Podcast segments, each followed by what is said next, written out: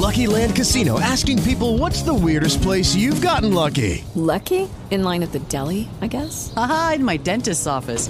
More than once, actually. Do I have to say? Yes, you do. In the car before my kids' PTA meeting. Really? Yes. Excuse me, what's the weirdest place you've gotten lucky? I never win and tell. Well, there you have it. You can get lucky anywhere playing at LuckyLandSlots.com. Play for free right now. Are you feeling lucky? No purchase necessary. Void where prohibited by law. 18 plus. Terms and conditions apply. See website for details. Here we go. Blog Talk Radio. Hey, good morning. What an exciting day for me and for Rudy. Uh, this is Tom Hayes in Boston, and uh, and we're uh, we're all, I, let me just shut that up. Everything's happening at once. Uh, Billy Porter just tried to call in, and my, here we go. We shut the music off. Anyway, I'm going to introduce the guest right away, Rudy. This is uh, Melvin and and Leslie Wilson of that unbelievable group New Birth and it, and it was a rebirth rebirth for me last weekend when they suddenly appeared on stage and I just heard that gorgeous song Wildflower and it brought back so many memories. And then we had that great interview and we were fortunate to have them call you at the same time Rudy. So here they are Melvin and, and Leslie. Say hi guys. Rudy. Hey Rudy. How the hell are you guys? We doing fine just old. That's all. I guess I guess we're still kicking, huh? That's there right. we go. That's right. Well, A good man down. we're gonna try and get a reunion going if we can uh, find some good sponsors to do the Soul Festival where we can get everybody uh together for three days and have like a festival out here in Vegas. Now that'll work. I think it'll work. I know it'll work. so, tell me about the group. Is there how many originals left there? Just you two? That's it. Just those two. Just you two guys, huh? Yeah. Yep, we're the last of the Mohegans.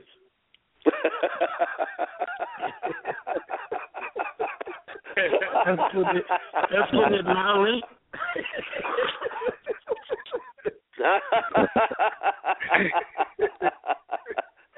uh, we have two new people that's with us, you know, uh, Kenny Gilmore and Jill Hamilton. Very good Well, artist. We, we we used to have a lot of fun in those days, chasing around with the groups and all that. Especially Yeah. you- we went to New York with you guys and trying to get a, uh, record deals and things like that. I remember. Yep. Hello. Yeah, you remember? Were you with the guys then when we were when we got involved with trying to do something with you guys? Oh yeah, Yeah. I remember. Yeah, those were the good old days. Well, I'm glad They you're were. back together because you guys can. You guys were one of the better groups out there. Believe me when I tell you. Appreciate it. Yeah. Tom, you saw them perform on stage. Uh, Rudy, I, I just told them that of all the songs and all the groups, um, you know, I, I I'm cursing them because every morning I wake up to Wildflower in my head and I sing it all day long.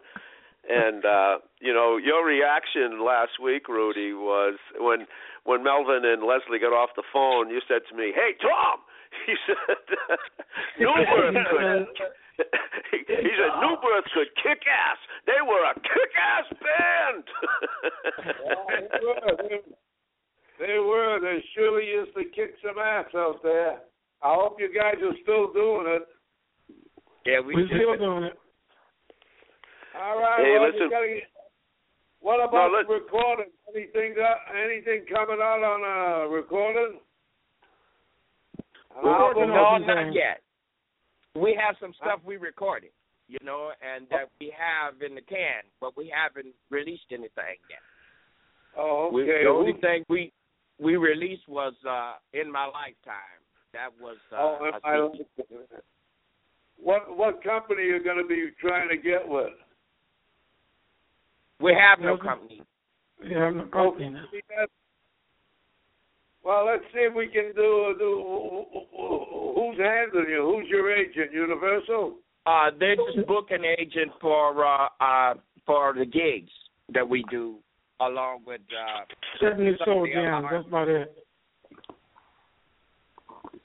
Well, let's uh, let's see what I can do and uh, see what uh, we'll keep in touch and uh, we'll try and get a a recording deal. You need a recording deal again, you know, record company. Oh yeah. You're right about that. What's going on, guys? Yeah, this is George Wilson, uh, my partner, uh, Melvin Leslie. Uh, George was uh, the director who was in the in the dressing room with you last week. He just jumped on. Hey, George, how you doing? How you guys doing? What's up, Leslie? What's up, B? Hey, what's going on? What's going on, Melvin? I'm glad, man. I think I just got to say, uh, I, I was uh, it was a privilege to meet you guys, man, and to really um, you took me back in time and history, and uh, you, you guys' music is still alive today, man. Despite all this other stuff I hear on the radio, I can turn that stuff on, man, and listen for hours. So just keep up the good work. We got a lot of good things coming that I think is going to benefit you guys in the future here, along with what we're doing with Rudy. So just uh, stay alive. That's all we're going to ask you to do is stay alive. I'm trying, I'm trying, man. I looked at alcohol.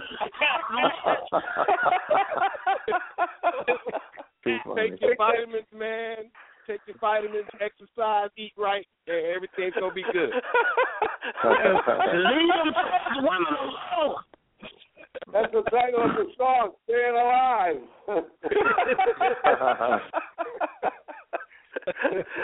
it was it was Rudy. It was a pleasure. It was a pleasure.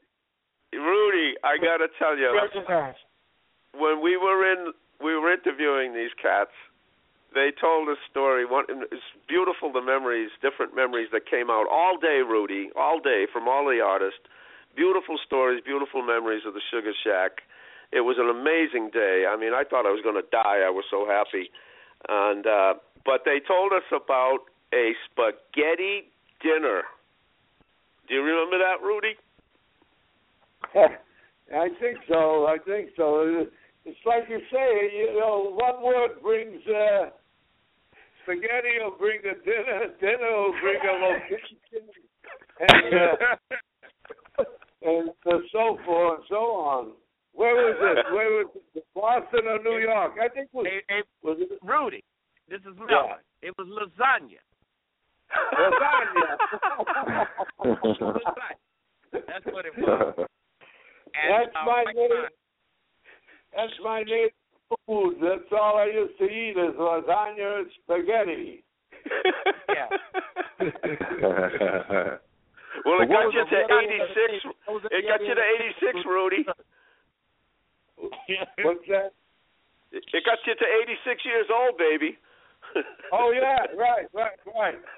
I used to tell my mother, "You spaghetti, just mix it up with carrots and peas and this and that. My mother used to say, "What are you crazy? You can't eat spaghetti all the time." I said, "That's all I want. I used to love it." Uh, Rudy, you used to set it up, Rudy. You knew how to treat people. Thank You know? you, thank you. Yeah, you knew how to treat people because I asked for something and you definitely did it. When I got there, the table was laid out, the lasagna, everything was right there with the wine, and across from us was the very exact type of women we described. You had everything.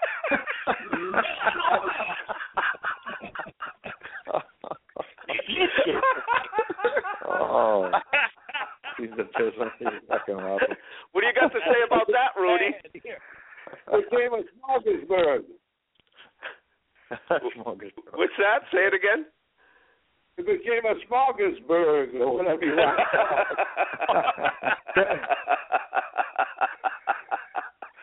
I could see Rudy right now. Come on, lean in. Come on, lean.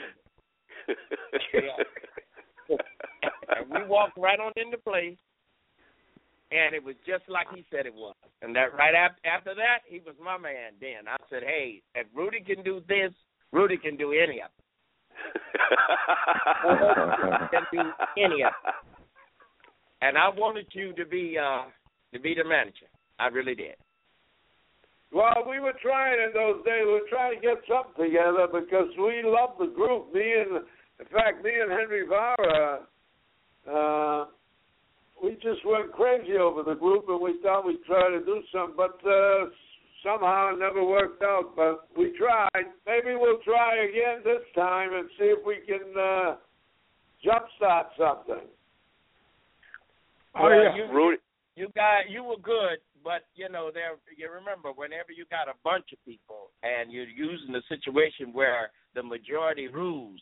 You know what I'm saying? And which there was a lot of people that uh, a lot of the guys that was in the band. You know what I'm saying? They was a little nervous. You know what yeah. I'm saying? And so it didn't work out. You know, they it didn't work out like I wanted it to. You understand? But uh, I knew you had what it took. Well, no problem. As long as we're still healthy and uh, we can still play ball, we're going to hit a home run sooner or later. See, that's Rudy.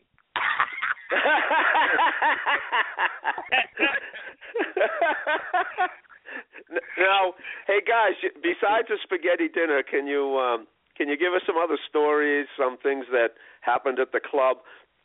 Say, for example, you know, one of the things that I say to every uh, artist that comes on is that no matter uh, as you came up through the ranks and you know Rudy pushed you and and you you started to grow from the Sugar Shack and then you'd get you know national you know uh, you'd be on the music charts. You'd have a number one hit uh be playing all over and you'd start playing concert halls you'd start playing stadiums.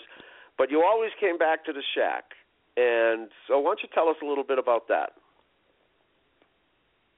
Well, uh, the Shack, uh, Leslie. Yeah, I'm here, man. I'm here. I'm just okay. letting you lead well, off. Shack was a, a, a great place. You know what I'm saying? Uh, to me, it was like home. It was, it was small, but it was right. You know what I'm saying? And the artist didn't have to be too far from the public. You know what I'm saying? And the public, uh, they they, you know, as uh, we started making good records, the public was uh, uh, they would be lined around the block. You know what I'm saying? The promotion on on, on us coming with was uh, uh good. You know, and when we got there, Rudy made everything right. You know, and uh, when I got there, when we put out uh, "Been Such a Long Time" at Wildflower, I uh, I didn't understand uh, uh, uh, the kind of stuff that was happening, but I looked up and I saw people around the block, but the the pimps had bought up the the reservation. You know, uh, the, pimps, the pushers of the the, the, the pimps got. I seen the pimp get out of a car and, and, and his ladies, and he had eight women with him. Uh, uh, four each arm. I mean, they were sharp. It was like something. There was something. At least I had. the players come out at night. Yeah, and, and the people had to wait. The people had to wait for the second uh, show. That's right. They bought up everything. those were the good old days. Uh, Melvin, those were the good old days when everybody got along with everybody. We never knew the word racism or something. Everybody was friendly with everybody. We had the most friendly atmosphere in the Sugar Shack that you can imagine. Yeah, That's you had some of the finest. You had some of the finest women come through there too. I know I had a bad one. I had a bad one come out of there, man. Miss Boston. I didn't even know it, bro, till she walked up to me and said who she was. I said the party's with me, baby. no, that's what we talk. Did you say? I, I, I are you, you my wildflower? Yeah, you got flower baby. So let me, uh, you know, you, you you told this story last week. So this pimp walked in with eight women, and then he he had the whole show to himself. He had the tables. They had tables. Uh, uh, uh, uh, it was several pimps. That wasn't just him one. That was the one I seen with eight women, but there were others. You know, and oh, they yeah. all pulled up and they filled the room. They had all of the third tables and everything. It filled the complete room. I said, now this is different than I've ever seen. People was had to wait until the next show. They had to be out there for hours. Yeah, not, not only that, uh, the Sugar Shack was a place. I remember dating a girl there, And uh, she was young, you know. I said, "Well, you don't know nothing about the shack." I said, "Boston's not the same, you know." And in the seventies, when the Sugar Shack was there, I said Boston was popping, you know. But once the Shack went away, Boston's just Boston. You know, that was like the twenty grand in Detroit. Now we we gigged the twenty grand. It was great, but it wasn't like the Shack. It wasn't like the Shack. Shack was one of a kind. You know what what we're finding out, and Rudy Rudy's a Rudy's a very um, reserved guy, and he's he, he never brags about himself. In fact, he goes the other way. But one of the things that that we're starting to learn as we do this documentary, George and I, is that one of the things that the Sugar Shack, could, no other club could be the way the Sugar Shack was because of one thing, and that was Rudy Guarino. That's right. You you know you know uh, Tom. Speaking about uh, the Sugar Shack, it uh, there was like six or seven or eight clubs that were like were on the circuit. The show bar in uh, Montreal, the Apollo Theater, the Twenty Grand. Then there was another place in Chicago and uh, Atlantic City and Philadelphia and Washington. All of those clubs started to close. The Sugar Shack was the only one that was left. And then when we yeah. yeah, I think it was a, I think it was a hot chaparral in Chicago. Then, then when we moved uptown, Tom, at the Somerset Hotel, we lasted about uh, nine months, close to a year, and then the place went bankrupt. And that's how we were forced out of business. Uh, we would have still been going because of the love of the people there and uh, everybody getting along with everybody and everybody treating everybody like family. That place would have been still going. That's right. have been. And Well, I would love you to have been coming there. Now, did you guys play down at Swingers in Florida as well? No, no, I don't think so. No. Uh, I don't remember it. No. How No, they about broke uh, Rudy? Did you bring them out to the Chateau de Ville in Framingham?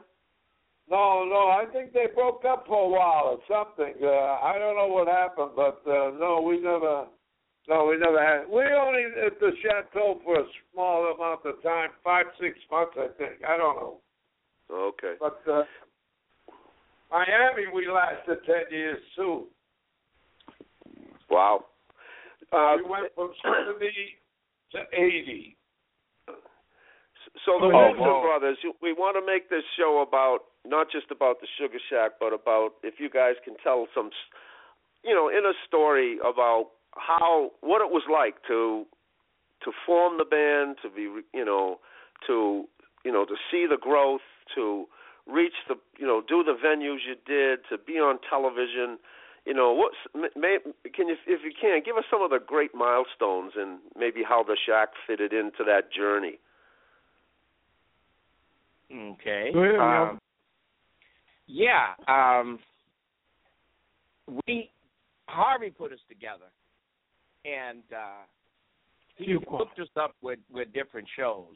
You know what I'm saying? He put us with uh, uh, Smokey Robinson, and uh, we was on shows with different artists.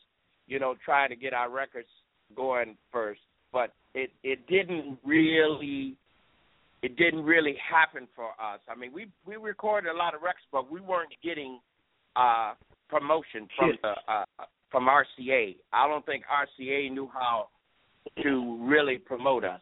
Uh, they- They didn't know how to uh to to sell It us. was white bread. It was white bread. It was a white bread company. I think we Uh, were just a little too black for them. Right. Well, anyway, Exactly. I mean, it wasn't honest. Stax. Right. It wasn't Stax. It wasn't But, Motown. you know, um, yeah. No. Tom, you got any records? Why don't you spin a few wildfire there? Yeah, yeah, I'm going to. I um yeah, let's let's do that and uh hang on, let me hopefully this has been the worst part of the show is that we've had um problems all along with uh keeping the the the um the quality of the transmission. But let's hope today that uh we we do that. I just put you guys up here Here we go. I hope it did. Here we go. Wildflower. What an amazing. You want before we spin it? Why don't you tell us the oranges? Why you picked this song? I mean, I can't think of a more beautiful song. Uh, like I said, it's haunting. But why why this song and and how did it uh, evolve? Well, what happened was uh, we we went along and we heard this group sing. Uh, so we was riding. Uh, me and Tony and uh, uh, Baker and them was riding, and we heard this group singing uh, uh, uh, uh, "Wildflower," and I thought it was a great song. I had no idea, so we were just going to do it. You know what I'm saying? We weren't thinking about recording it at first. We just wanted to do it because it was a great song. So uh, I got the people together. We we, we went in our separate ways uh, uh, and worked with our, our our different people and came together, and it came out great. Then we took it into the clubs, you know, and wherever we was going to gig and just used it to see how it was going to work with the audience, and it did. I mean, it was working really good, and uh, that's when Harvey came up in Chicago when he heard it and said, "We got to do this," and the rest is history. Yeah. Well, I mean, this is how this this is this is this is how it's a little vague to me. Elvis. This is how it was about I went about because in Chicago was uh, uh, I can understand it, but how it went about Wildflower, we was riding back from Cleveland. We finished a, a show with the O'Jays, and there was a guy there. There was called Stick. He was a drummer. What he did is he he sung Wildflower. He said, "You need that. You, you guys need that Gary that that that heck of a ballad." and uh, he sung it to us, and he was not a singer. And Melvin and myself, we heard it. So when we got back to Detroit, we went to the store. The Skylarks sung the song first from Montreal. So me and my brother, we sat down, Melvin, we sat down and we studied the song. And we got it together. We said it didn't get personal enough with the song. So we got together and we studied the song, and where was, where we started uh, uh, singing it in clubs. And where Harvey first saw it, heard it was in Atlantic City, New Jersey and and when he heard it there, he said he wanted. He said it sounds very good because we had gelled with it, and we took it to New York and we recorded. and That's how it came about. And, and you know, and I just read the notes today that it was written by a rookie cop. He wrote a poem to Yeah. his girlfriend. It was I Yeah. think the only poem he did. It was it was about it was about his daughter. About his daughter. Okay. Yeah, his daughter Wow. was working, you know, and she had, and and and uh she would come home tired and everything, and sometimes she would be, be down. You know what I'm saying? You know how jobs can can do that to a woman. yeah. We didn't know the story. We didn't know the story. So all we did is we stuck it to a tired woman coming home that's going through Yeah. a lot of things. That's what we we switched it up because we didn't know his story. We just know we liked the song, and my brother and us we broke it. Me and my brother we broke it down and we made it personal. Then we took it to the group. You know, That's how we I'm did. I can you- understand it. Yeah, I, I'm glad you said it because you know every week that we listen to this beautiful music, there's no doubt about it that you guys sing it from your soul. I mean, it's and so you you did that from what you're telling me. You did that by by making it personal. Well, you know how that come about. My brother and myself was in Melvin. We started out in gospel. We sung gospel around Detroit. We come from Muskegon, Michigan, singing gospel. We got to Detroit, we sung gospel. So we don't know any other way but to come from the heart, because gospel music is about soul feeling. So that's the reason why we would come together first. We find out that they, they, they would become hits, and we come together first. See, Nice. because we know each other because we're brothers. We would come together first, because that's the same way with Dream, Dream, uh, Dream Merchant came about. Uh, Jerry Butler sung it, but Melvin knew that he loved Jerry Butler. He knew he could have sung it, but he knew that Jerry Butler happened not to be my favorite artist. I liked him, but I like James Brown better. You know what I'm saying? So he knew that putting me on uh, uh, uh, Dream Merchant, I would take it a little different from Jerry. You see what I'm saying? Oh yeah, oh yeah. I was in produ- I was in producer's uh, position at that time. I was doing uh, the producing for the group at that time. Yeah, You know, you- I mean, do you think that I mean, you brought you two brought so much to the group. I mean, it's obvious when you hear the music, and but also when you look at the videos. I saw there's a great clip of you guys on Soul Train, and you know you can see uh, Leslie. I mean, you kicked it on that that performance. Man, you kicked it, and uh well, here let's let's. uh We're to play it, and uh hopefully we get a pretty good transmission this week. So let's give it a shot.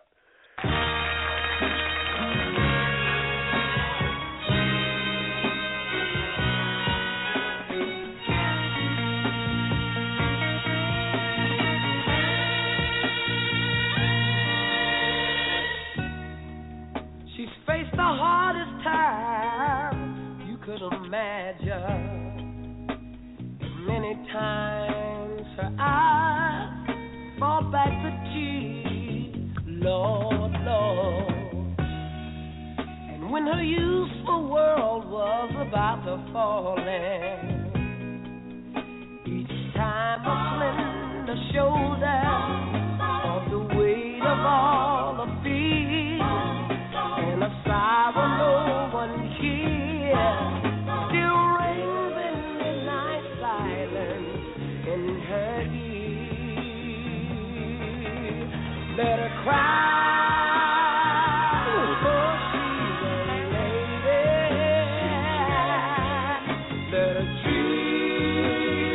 dream.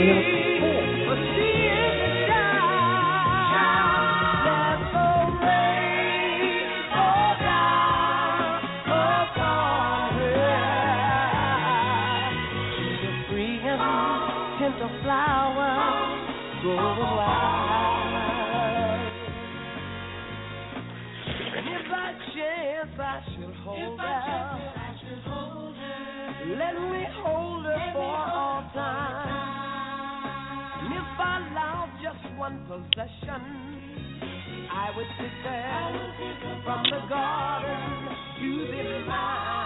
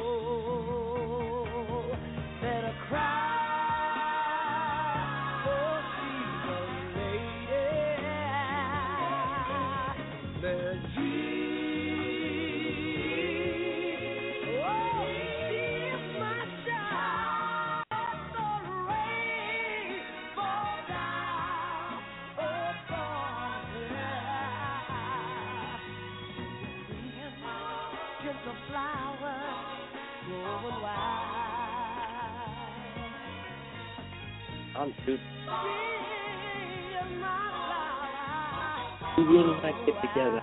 So we can box the CD.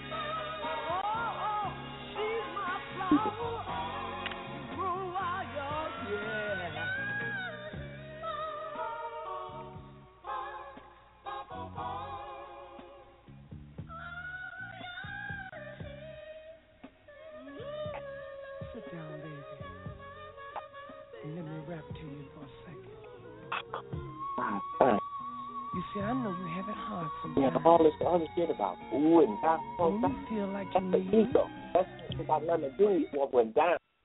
We go. How I don't know how it sounded, guys. Did it sound okay? But it sounds good. I heard people talking. Yeah, that's all right. We uh, yeah, I was trying to. I was trying to find all the mute buttons, but um, uh, Leslie, the range of of the ups, the downs, the you know that's that that can't be an easy song to sing. No, it wasn't, but I was about three years old when I sung that. Yeah, but you sang it. I, I hate to. T- I, I don't mean to diss what you did thir- when you were thirty, but the other night you did it better than then. You think so? Oh, Oh, yeah. oh yeah. You hear that, Melvin? Huh? Did you hear that? no, I was looking at this and I said, "This is obviously good," but what I heard the other night was had much more emotion in it, much more strength. Fine. I appreciate that. Thank you. Fine. Yeah. Now, so tell us about how, how I mean, all the ranges, the timing. You know, I mean, how long did it take you guys to arrange that thing? Uh, uh, these these things was done separately. Uh huh. When we recorded it. Excuse me. Go ahead. When we recorded it, each thing was done separately. You know. Uh, I see. James Baker, he took the rhythm. Uh, Tony Churchill took the horns. Uh, and I took the voices. Okay. Yeah, now, I mean, we it's, had to break it a, up like that, but it was what eleven of us, twelve of us. You know what I'm saying? And we had we were different groups, but we became New Birth as one. Uh-huh. And and well, I mean, yeah, it's a it's a it's definitely a complicated song. I mean, it's just beautifully the way you guys harmonized the whole thing and and um, you know came off as a classic. Yeah, we could have never did it, but by us being out there on the road with no real home lives anymore, we we begun to be family like, you know, and we got used to to rehearsing and and being together, and that makes a big difference. You know, That's you know the because other they- day. What was? Go, go ahead, Leslie. That's It why does, they it's call it because- self-contained. Yeah, self-contained when you're a band like that, like the Wild Players and all of them. But what really does does that is they don't have that anymore. We used to have what we call a band house. That means that you get away from your your your mother, your brothers, your wife, your kids, and you come together and you gel. It's like you work a smaller room, a lot like the shack before you go to a, an auditorium. You know what I'm saying? So we was like uh put here in in LA in the Hollywood Hills and we had an expensive band house. But that's what made us gel. That's the reason why Melvin he thought about I can understand it because that was the meal ticket. That was the that the, I, there was no I can understand there wouldn't have been a wildflower or been a long time and all that. But it had to end up being I, I can understand it first. See, and, and that what caused us to be so close and so together that we stayed together. Because Yeah, it's 'cause hard Harvey- to run twelve people. Harvey couldn't record it. Wow. He couldn't record it. Yeah, that's the part when you know I, I watched that video and there's 12 people on stage. You're wondering how did how, you know? I How mean, I because yeah. I mean, that's just it, it, it blew my mind. And then, of course, you guys were right there with you know the the emergence of uh, um, you know Earth, Wind, and Fire. I mean, we started to see those super groups, and you guys were right. You know, you were the vanguard of that. Thank you. Yeah, you know, Ohio players, mm-hmm. cool in the game. You know, excuse me. Now, the other day, I mean, I I almost jumped out of my skin. George and I, George knows we we were uh we're still we're still rapping about what a weekend, right, George? I don't know if George, George. took off or not. What about He Rudy? Rudy probably gone too. no, no, Rudy's there. Rudy, you still there? Rudy's still there. I'm here. Okay. well, you know, it was so electric to see all of you cats back there. Uh, uh, I I thought this. I had more fun with the sound check. No, I, mean, saw I you, love man. the You show. was having a lot of fun. You Hey, guys, I'm still used it as a good time, like a rock and roller going across the stage. I was laying down laughing with Carl Carlton. I said, look at him, he's getting off. and I learned all that at the Sugar Shack.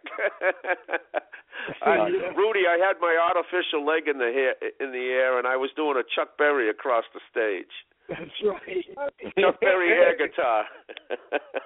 Chuck Berry. Chuck Berry.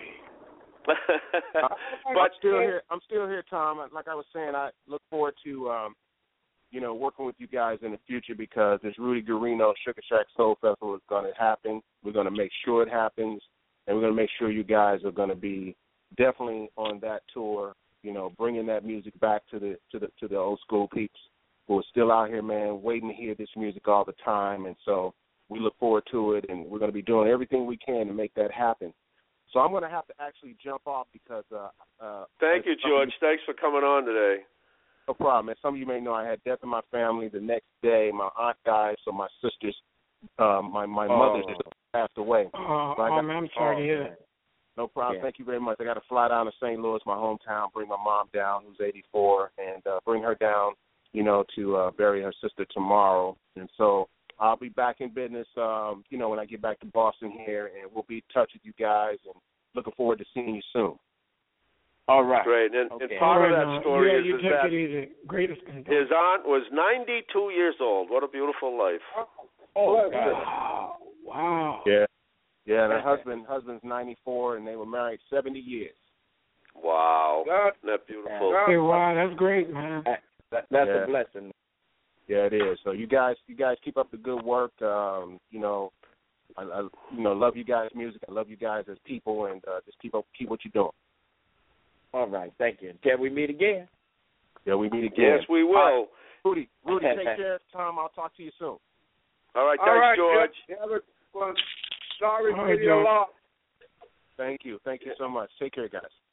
All right. All you right. know, and I, what I was about to say was, you know, the electricity that whole day of seeing, you know, one group watch the, you know, it was just beautiful to see, you know, Main Ingredients sit down watching you guys perform.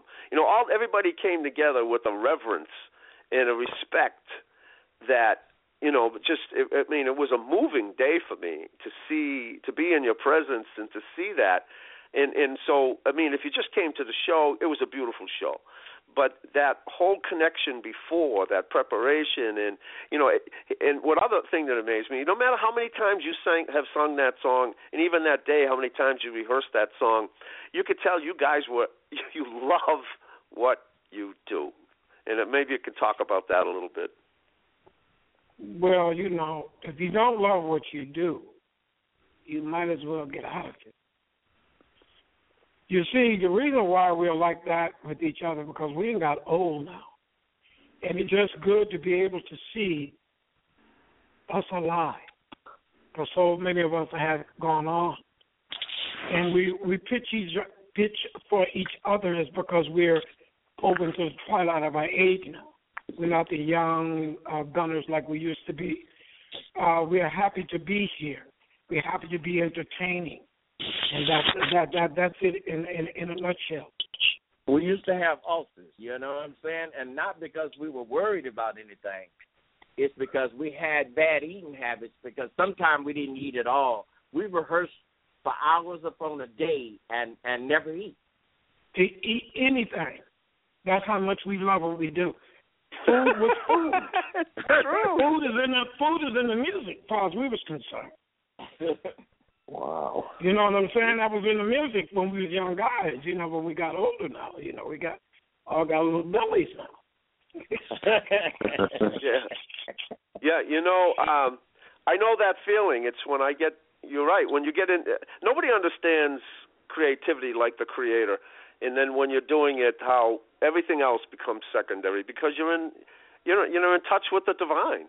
Am I, am I right on that? Yeah, you're right on that. You're right on that. And I'm gonna tell you another thing. I'm not, let me say all this here. I Holy always, I always wanted, yeah, the Holy Ghost. That's what it is. But I always want to say this here that uh, we got very, very, very lucky. It's simply because we didn't have what uh, Teddy Pendergrass had or the O'Jays. They had built-in writers. You know, they had Gamble and Huff. You know what I'm saying? And these guys, all they did was was wrote the music and make sure it's right. Um, Melvin uh, and ourselves, we had to come from the hip we had to uh, at that time. Melvin, I think he was a, he, Melvin was a good writer at that time, and but I wasn't a writer. I, I was just a singer. You know what I'm saying? So a lot of times, what caused me to do cover songs is because uh, I didn't get the Smokey Robinsons and those people to write for us. So we had to uh, hear someone else's song, and I would never attempt to attack that song unless I felt I was better, I could do it better than the artist. You cannot mess with a cover song unless you can beat the artist doing it. Don't don't do it as good. Do it better than him or she. Do it better. It don't mean that you're a better artist, but it means when you attack the situation, give them uh, honor them by doing it better. You understand what I'm saying? Mm-hmm. Yeah, totally. In fact, I was just telling somebody who just picked up singing and is doing quite well. And she, uh, I told her recently I heard the difference in her tone. She's obviously singing karaoke songs, but she started to attack the song from her individual strength. And absolutely, you know, when you hear Skylark do the song, it's a beautiful song, but nothing, it, it, you know, no, nobody brings the soul to it like you guys do, and that's what I heard in there. And the dimensions, the range, Leslie, that you go from, you know, expressing those words and those emotions. That's that's the magic of what you guys do. Thank you. That was the first thing that my brother said to me. Me and him had our hands together before we even brought it to the group. We said they're not personal enough. We must get very personal with it. We must go where they never went with the song, or leave it alone.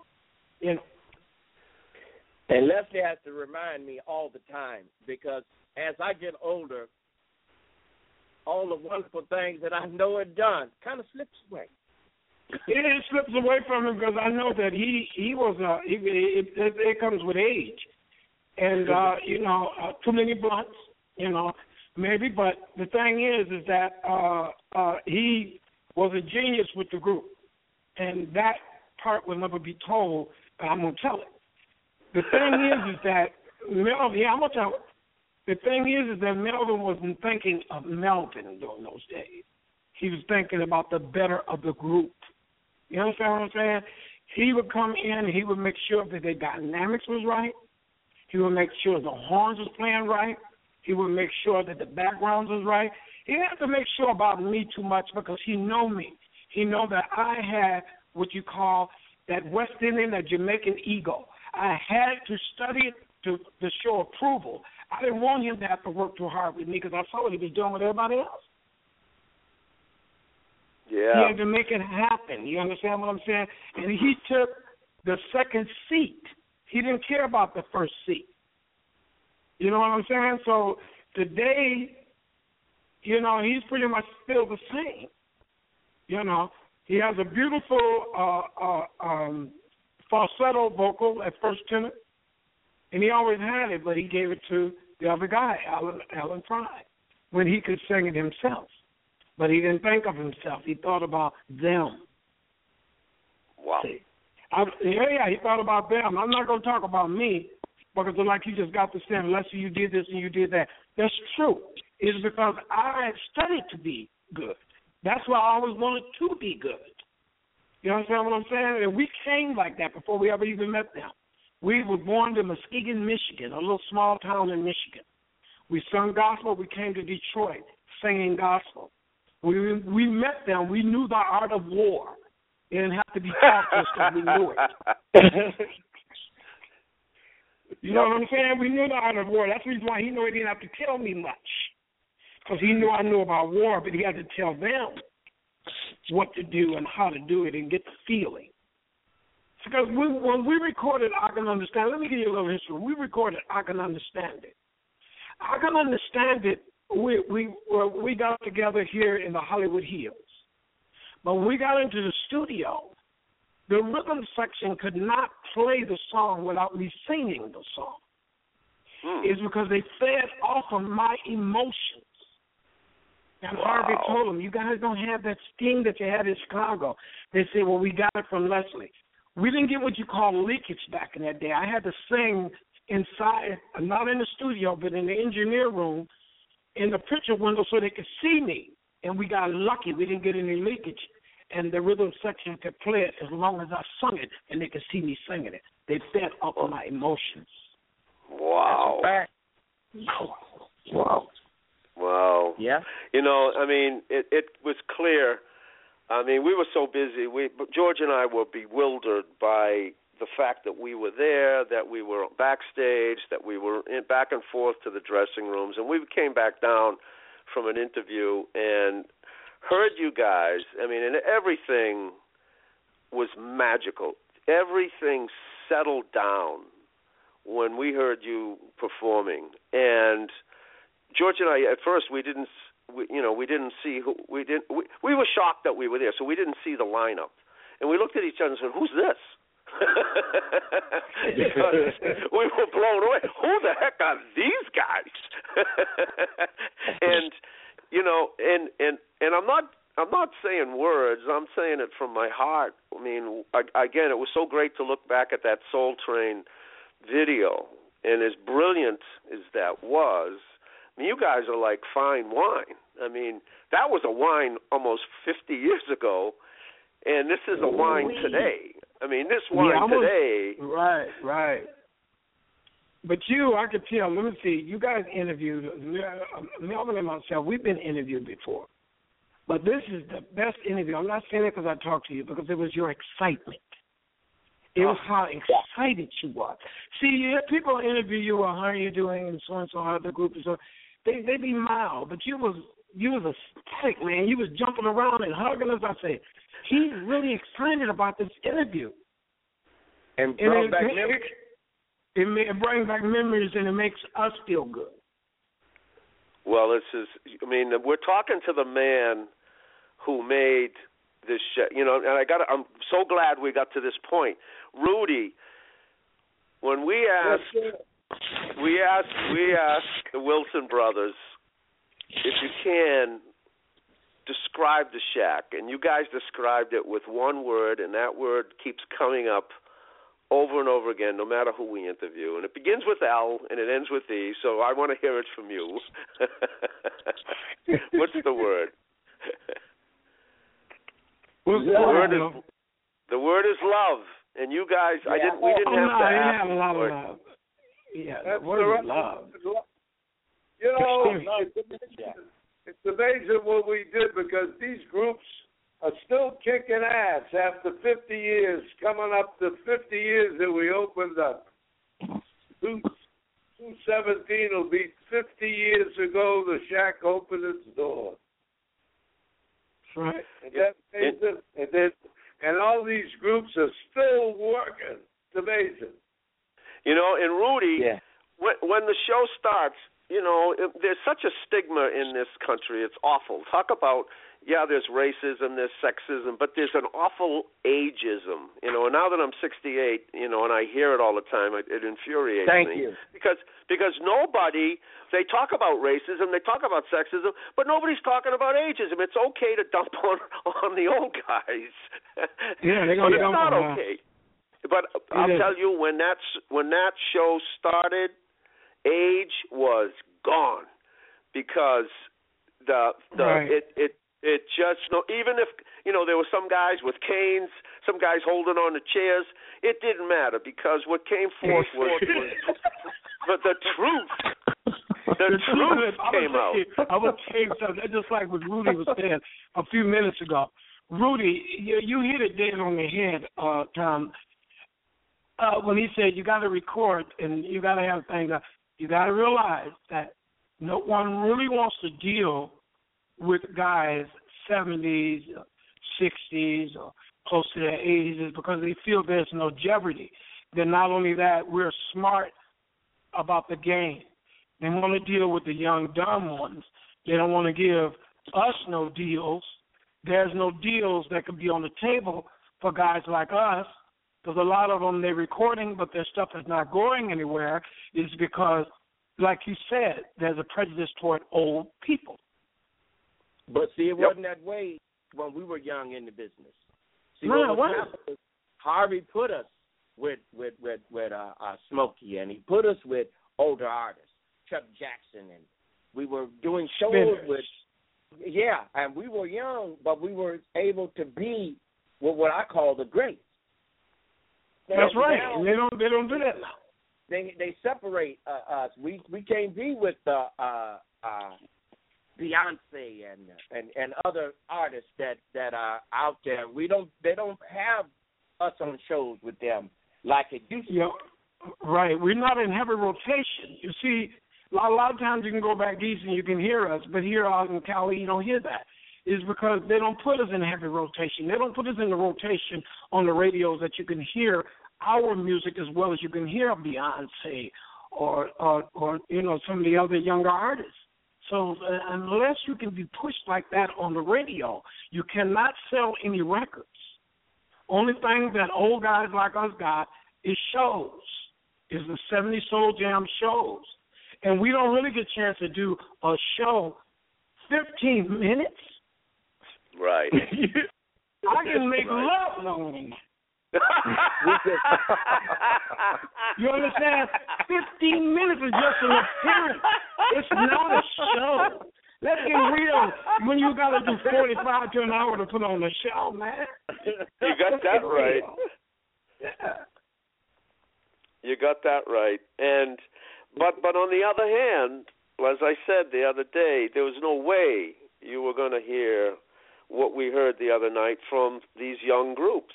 They they just they don't have you know I mean that's the beautiful thing about soul. It doesn't have to be loud, it doesn't have to be fast, it doesn't have to be in your face. In fact, the more that it's not those things, the more that it comes from the heart and the soul, the more precious it is. Yeah, because you know what it is. It, it was always told to Melvin and myself when we was young. What's real, if it's from the heart, it'll reach your heart. If it's real. A phony can be you can you you you can smell a phony. But when Yep. a person is singing really from the heart, you will get those goose pimples because they're coming from their heart and their soul.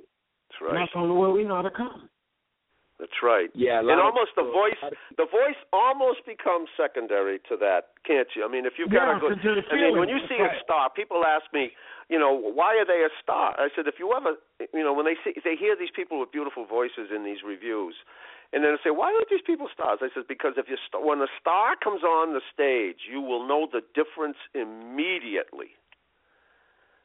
Because the star knows how to connect to his heart and soul, and they sing that song with emotion. Leslie did That's some things in karaoke before, you know, just stopping through, visiting, and seeing friends. And one lady said, "How can he sing like that?" said he had me. How did he sing like that? And I tried to tell her. I said, "It's it's it- it's that company keeper. It's that ghost that that that's on you. Do you understand it? See, that's what you're feeling. You understand? It's that thing that Jesus was talking about. That's that. Yep. You understand? And, and It- you, it- you, what did you just call it? The company? What What did you say? The Holy Ghost is the company keeper. the keeper. ghost. Oh, the Holy When, Ghost. when Absolutely. Jesus left, he said, Absolutely. I'm going to leave a comforter with you. Absolutely. Yeah. Absolutely. You know, I everybody has a different name for it, but we know when when the when the person creating connects with it, we all know what it is. You know, because we it, you can't name it because it's nameless. It's That's it's, right. Thank you. It's, right. just, It's it's, nameless. just, it's just strictly what, what, what, what James did. That's what it is. Yep, exactly. And you know, Rudy and I are so blessed. First of all, I'm half Italian. Rudy's Italian. We grew up in a city. You know, and part of the story we told you this the other day is one of the backdrops we want to say. Of all of the racial tension in the '60s and all of the problems that Boston had with busing and other racial problems, and everybody labeled Boston a racist city. And that was the beauty of this juxtaposition of this amazing black club right in the heart of Boston, run by a guy, an Italian guy from the North End.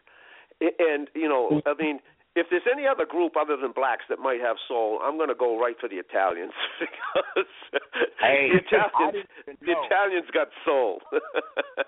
I Uh, blue eye, old blue eyes, Mr. Blue Eyes, Frank Sinatra. He had a different kind, but he had, he had his own soul. That's right. Oh, of course, you could not deny Sinatra and his soul. And and uh Rudy, what do you want to say about that? I, Rudy, you got soul. Right. I got soul. I got so the first time I heard it. Yep. It was unbelievable. Yep. I mean, and and if you think of some of those Italian songs and the opera, I mean, music is in an Italian's blood is almost as much as food. I went to Italy uh, two years ago. I went to Italy two years ago and fell in love with Italy. My wife and Oh, myself, yeah. we took a cruise. We went with uh, we went Hey, on a jazz cruise. I gotta take this call. It's an appointment. okay, Rudy, I'm going to take over from here. Hey, why don't you guys say goodbye to Rudy? All right, Okay, Rudy. Good. Well, Goodbye. Love you. He- We'll keep in touch, Tom. You have their numbers. Yes.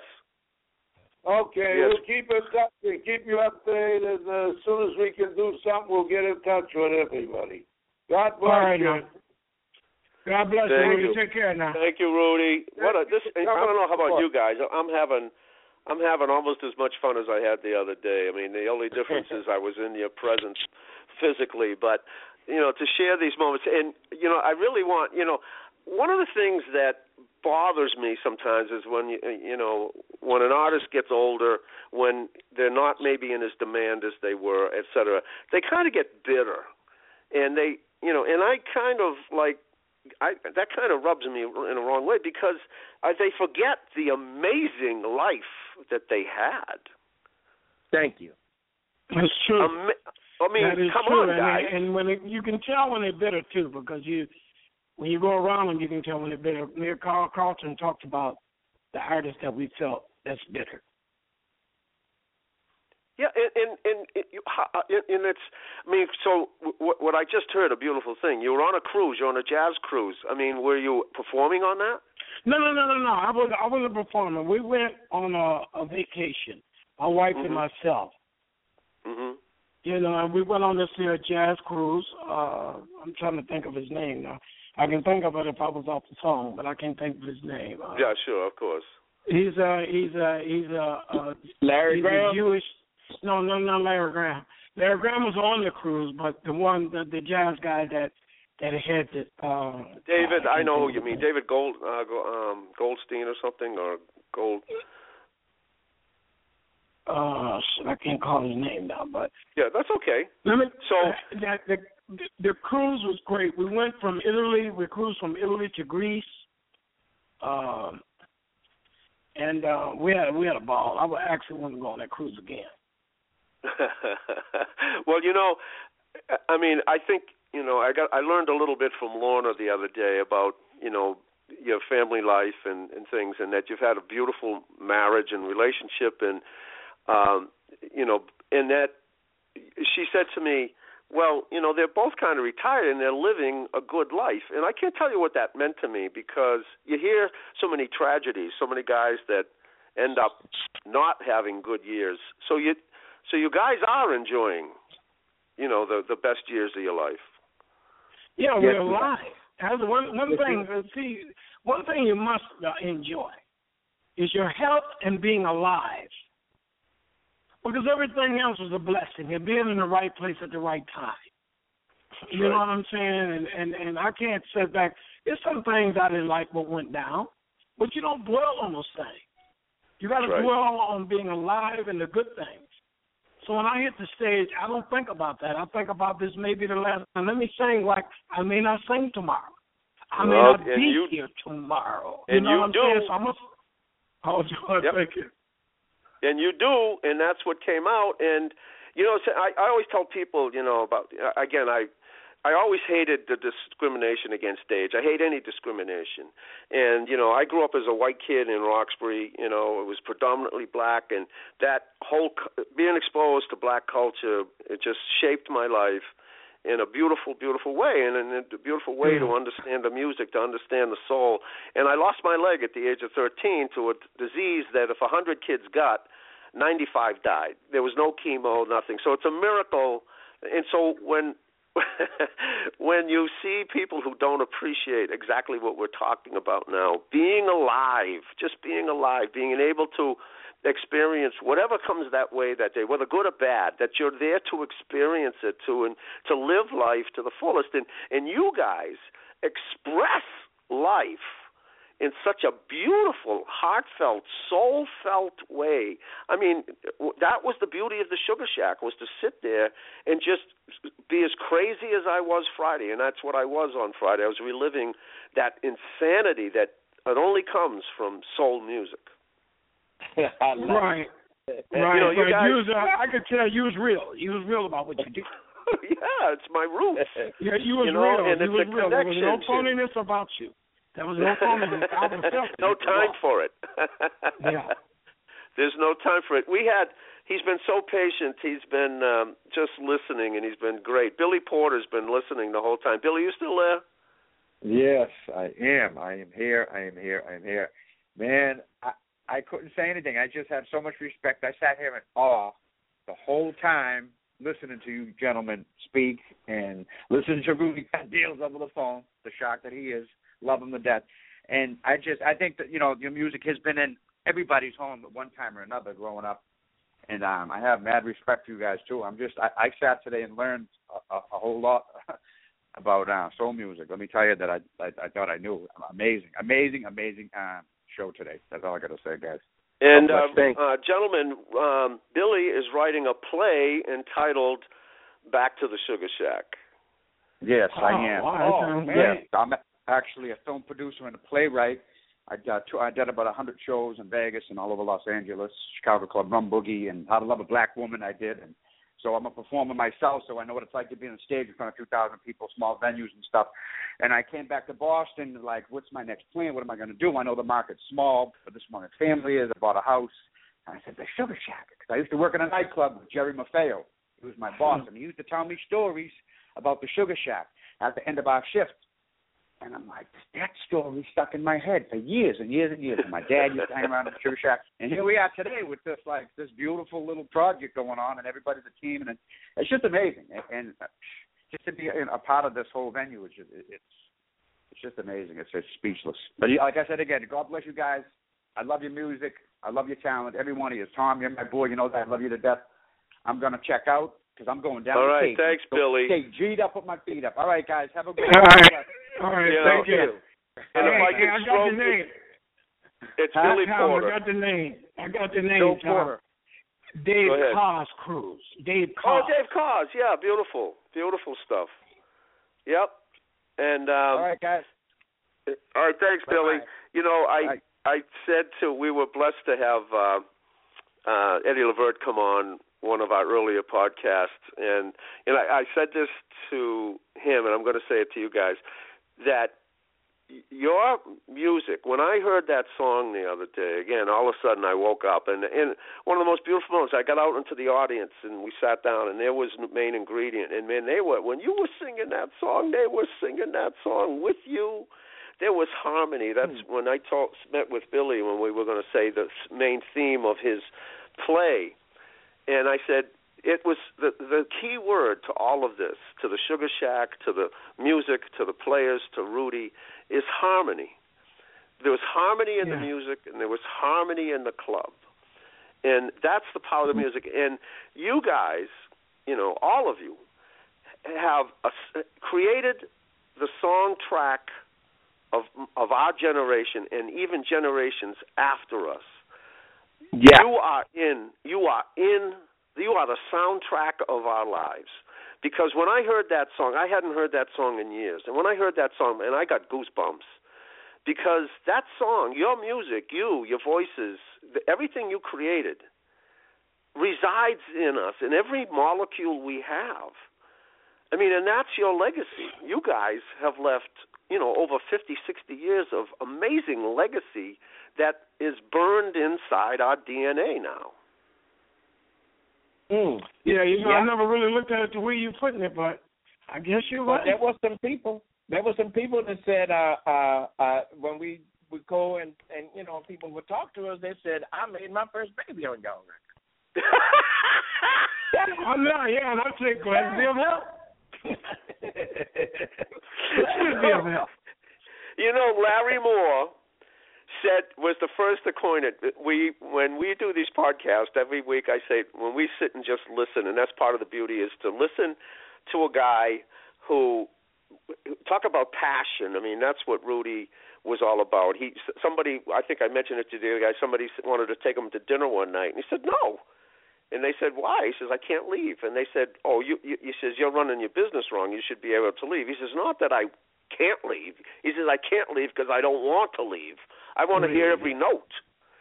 You know, and so, you know, that's the the the underlying thing here is this passion that you just talked about, and the fact that you know, and so Larry Moore said, I said, at the end of every night, first of all, there were two things happening.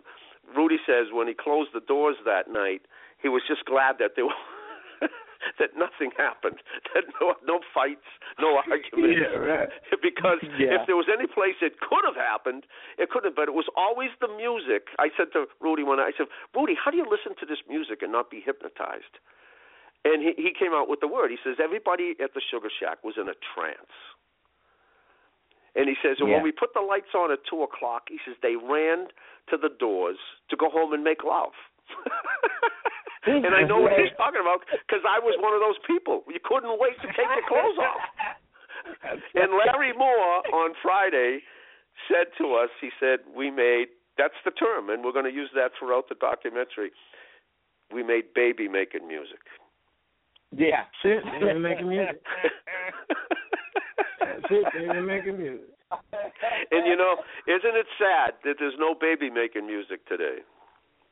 No, because they don't. They don't leave. Uh, go ahead on They that. too busy talking about whores and uh, uh, uh, you know what I'm saying, and bitches and saying Oh, yeah, they get to awful. say everything. There's nothing to be left to be desired. They don't leave nothing left to be desired. No They say imagination, no poetry. No imagination, no poetry in it. It's just straight out street, just you know. Yeah, you naked and I'm naked. You know, all of that kind of stuff. You know what I'm saying? Yep, yep. And as a result, it's permeated the culture today where that romance is gone, romance is dead. You know, it's it's just about sexuality, and it's not the the the beauty. I mean, l- listening to the romance of of Wildflower. I mean, it's such. I mean, it's it's you know, words can't describe th- that that kind of feeling you get from listening to that beautiful those beautiful words and lyrics and melody. Uh, so you know, I, I every chance I get to talk to guys like you, from the listeners and the fans' viewpoint, and from the experience, what you gave to us. I mean, I want you to know that that maybe other people can't express it the way I am, but that's what we all felt. That's what we all own because of you and because of that beautiful and, and, and movement. And, and how can else can you say it? That how did and this is what we want to bring out in the documentary. How did you know black music move from from the Duke and from you know Satchmo to to Fats Waller and, and to Louis Jordan, and then move up, and then you know the age of the Platters and and all of that, and then move into that decade, two decades of just beautiful uh, um, a, a motif of, of these beautiful, beautiful ballads, and not just ballad, funk, and all of it and Yeah. and it, it it's it's an amazing evolution of of an amazing time and an amazing people. And and and you know and if when you talk about the Holy Ghost I get it because it was meant to be. The Sugar Shack was meant to be. This documentary this conversation was meant to be. And that's the magic that's that lies underneath all of it. It really is holy. It really is divine. And you guys were you. Well, I I feel it. You know, you guys, you elicit it. That's what I'm trying to say. It, it's all connected. Your music, your words, your feelings, your soul elicits And the soul. joy, the joy is what I got from you. The joy that's in it. The joy. So what the joy stops, you might as well stop. Always keep joyful. Like it says, make a joyful noise unto the Lord. Beautiful stuff, you know. And, and and when we were in that room with you guys, and it was quiet, and you spoke from the heart. There was no yelling, no theatrics. There was no drama. There was just the truth in your heart and your soul and the, the love. I mean, it was it's a moment I'm never going to forget, and I'm so glad we've got it recorded. This this documentary is going to be killer. It's going to be killer because mm. of you guys, and and what what you've done. And, and there's nobody who's going to be able to watch this. We want to make this immortal.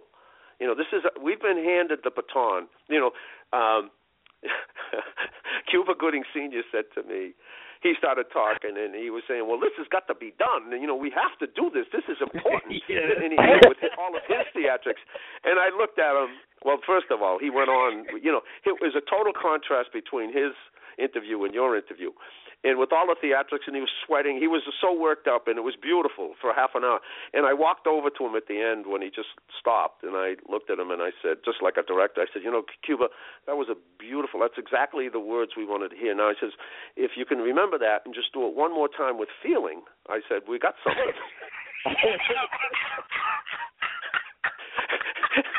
I said, don't hold back. I said, I do not want you to hold back this time. And he looked at me horrified at first, and then he screamed, ah, "You're a comedian!" He said. but, but I told him, this is what I said to him.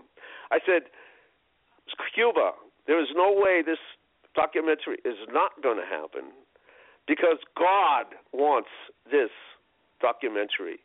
God wanted the Sugar Shack. God wanted that music and God wants, and I'm not ashamed to say it, because that that three-letter word is forbidden in so many places today.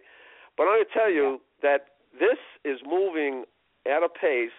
Look at this beautiful show that we're just having here. I mean, this is something that should is going to be preserved because it's a it's so special, and there is a force. There is an unseen force. I'm going to call it God. We can call it the Holy Ghost. We can call it, but it is moving this forward. You know, there's too much serendipity, there's too much synchronicity, the way we're all connecting, the fact that Rudy's still alive, the fact that we're Yeah. going to fly out there, the fact that I met George, the fact that we met you guys. Uh, this is to be part of this, to ride this little horse is uh, is a lot of fun. Oh God. Absolutely, absolutely. It was a pleasure. Well, thank you. I we I, I, again, words can't express. I am honored, honored to connect and honored to be able to host a program like this and keep this, you know, for as long as you know, I it, it, it will be forever as far as I'm concerned. And I, I can't be more appreciative. Thank you, and I hope we we can do it again. I hope. Yes. Oh yeah, it was a, it Oh, was yeah. a pleasure to meet you. It was a pleasure to meet you with the joy that you bring. Yeah. Well, even in the it. interview and even with no, because you bring that joy. See, what you put into it is what you'll get out of it. Eggs, of course. And John Lennon, in the end, the love you take is equal to the love you make. And and you know, I want to thank I want to thank Lorna for being so beautiful and calling me. And I almost jumped out of my skin when she said yes, they'll do the show. And so, Lorna, I know you're listening. If you're not listening now, you're listening later. Thank you so much, and uh, I, it just gave me so much joy to know that you guys have been married so long and share a beautiful love, and and there's children too, right? Yes. Yeah, My Melvin, baby yeah. Yeah, isn't that beautiful? Well, and hey, what can I say, guys? Thank you so much. Rudy is. I know he's he's sailing right now. He's floating. Okay. Call us when you need us now. Oh, Yeah, call we when you will. Well, here, let me just say this: we um, we when we did this, here's a little thing about the synchronicity. So I meet Billy only by accident because I, I somebody had told me that I should do a podcast about the Sugar Shack. So I did a little poster and I was looking for a place to put it, and um, all of a sudden I found Billy, and then Billy told me he was talking to Rudy. So that all came together. Now the title of Rudy's um, of Rudy's play is Sugar Shack. Back to the Sugar Shack.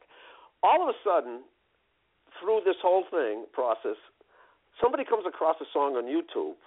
The title of the song is Back to the Sugar Shack, and and it's written by a guy Nelson Curry out of North Carolina, who one day was driving down the road and said he needed a song. He wanted to do an old school song, and he didn't know. Oh, oh, no, better than that, better than that. He's in his house. He's lying down, and an entity let's call it the Holy Ghost, comes to him. Uh-huh. And it's in the room, and it's talking to him. And he says, "You're going to write a song." He says, "What song?" He says, "You don't have to worry about it. The song is written, and it will come to you." He says, "But you have to write it. The song is going to come to you." The next day, he's driving down the street, and he sees a, a, an old uh, club closed, and it was called the Shack. And he says, "Boy, I like Uh-huh. that." A couple of rounds later, he comes up with the idea, Sugar Shack, and he says, Uh-huh. back to the sugar. He picks up the phone, phone and he calls his house to use his recorder at the house to remember the song. The song writes itself. He goes into the recording studio the other day with his band, and the song came out. Whoa, that's Yeah. Okay. Yeah. And and if you can hang on for like two minutes, you'll hear this great thing. And I'm gonna uh, sign off, but l- just hang on and listen to what what happened here. It's really this gives you the goosebumps when you hear the kind of Sometimes you meet somebody just blows your mind. Yeah. Sometimes you don't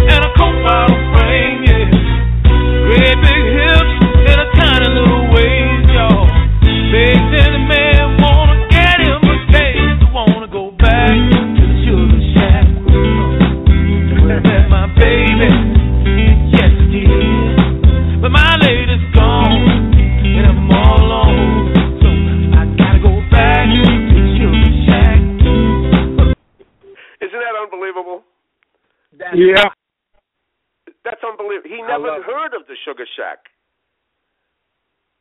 Oh wow. He didn't Uh, even the- know there was such a place as the Sugar Shack. And that song came through him through spirit. And when you listen to it, you're back there, aren't you? Yeah. yeah, that's sugar shack. Yeah. You know, Leslie, that's that little girl that came up to you. yeah, sugar shack. That's right. I remember that. Well, stay tuned. I think. I got a good feeling about all this. I think Rudy's dream is going to come true. I think we're all going to be together again for some big, huge soul festival. And my God, what what uh, what an occasion! What a ch- chance to be joyful and full of celebration. Okay, Tom, it was a pleasure, Hey, man. thanks, guys. Love you. Yeah, and be good. um, yeah, keep in touch. well, till the next time. Thank you. We will. All right. Thanks All right. everybody for All right. listening. This is Tom Hayes, Upbeat, and back to the Sugar Shack. Hello, it is Ryan, and I was on a flight the other day playing one of my favorite social spin slot games on chumbacasino.com. I looked over the person sitting next to me, and you know what they were doing? They were also playing Chumba Casino. Coincidence? I think not. Everybody's loving having fun with it. Chumba Casino is home to hundreds of casino style games that you can play for free anytime, anywhere, even at 30,000 feet. So sign up now at chumbacasino.com to claim your free welcome bonus. That's chumbacasino.com and live the Chumba life. No purchase necessary. Group. Void prohibited by law. See terms and conditions. 18 plus.